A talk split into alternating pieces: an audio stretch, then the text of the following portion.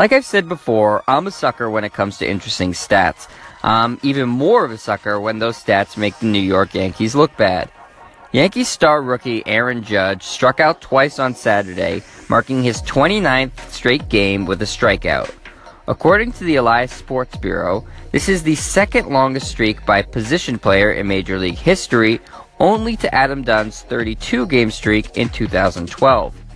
Judge has 152 strikeouts on the season, the second worst mark in the majors, only behind the Twins' Miguel Sano. For Yankees fans, having Judge and Adam Dunn be mentioned in the same breath is scary. While Dunn was a great power hitter in his major league career, he was a strikeout machine. Yankees fans are obviously hoping Judge was the second coming of Babe Ruth, not just a young Adam Dunn. Since winning the home run derby during the All Star weekend, Judge has been ice cold for the Yanks.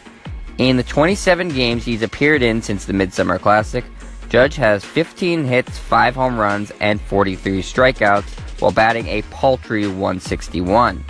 Before the break, Judge was batting 329 with 30 home runs. So I'll do the math for you. Since the All Star break, Aaron Judge's batting average has dropped a staggering 40 points on the year.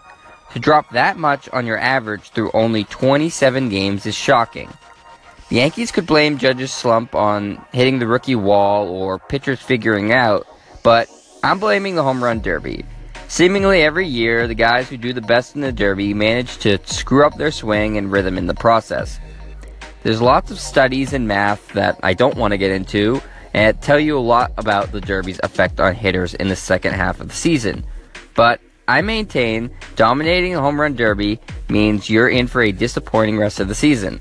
So I hope Judge and the Yankees fans savor that home run derby title now because I don't see Judge competing again after this second half display.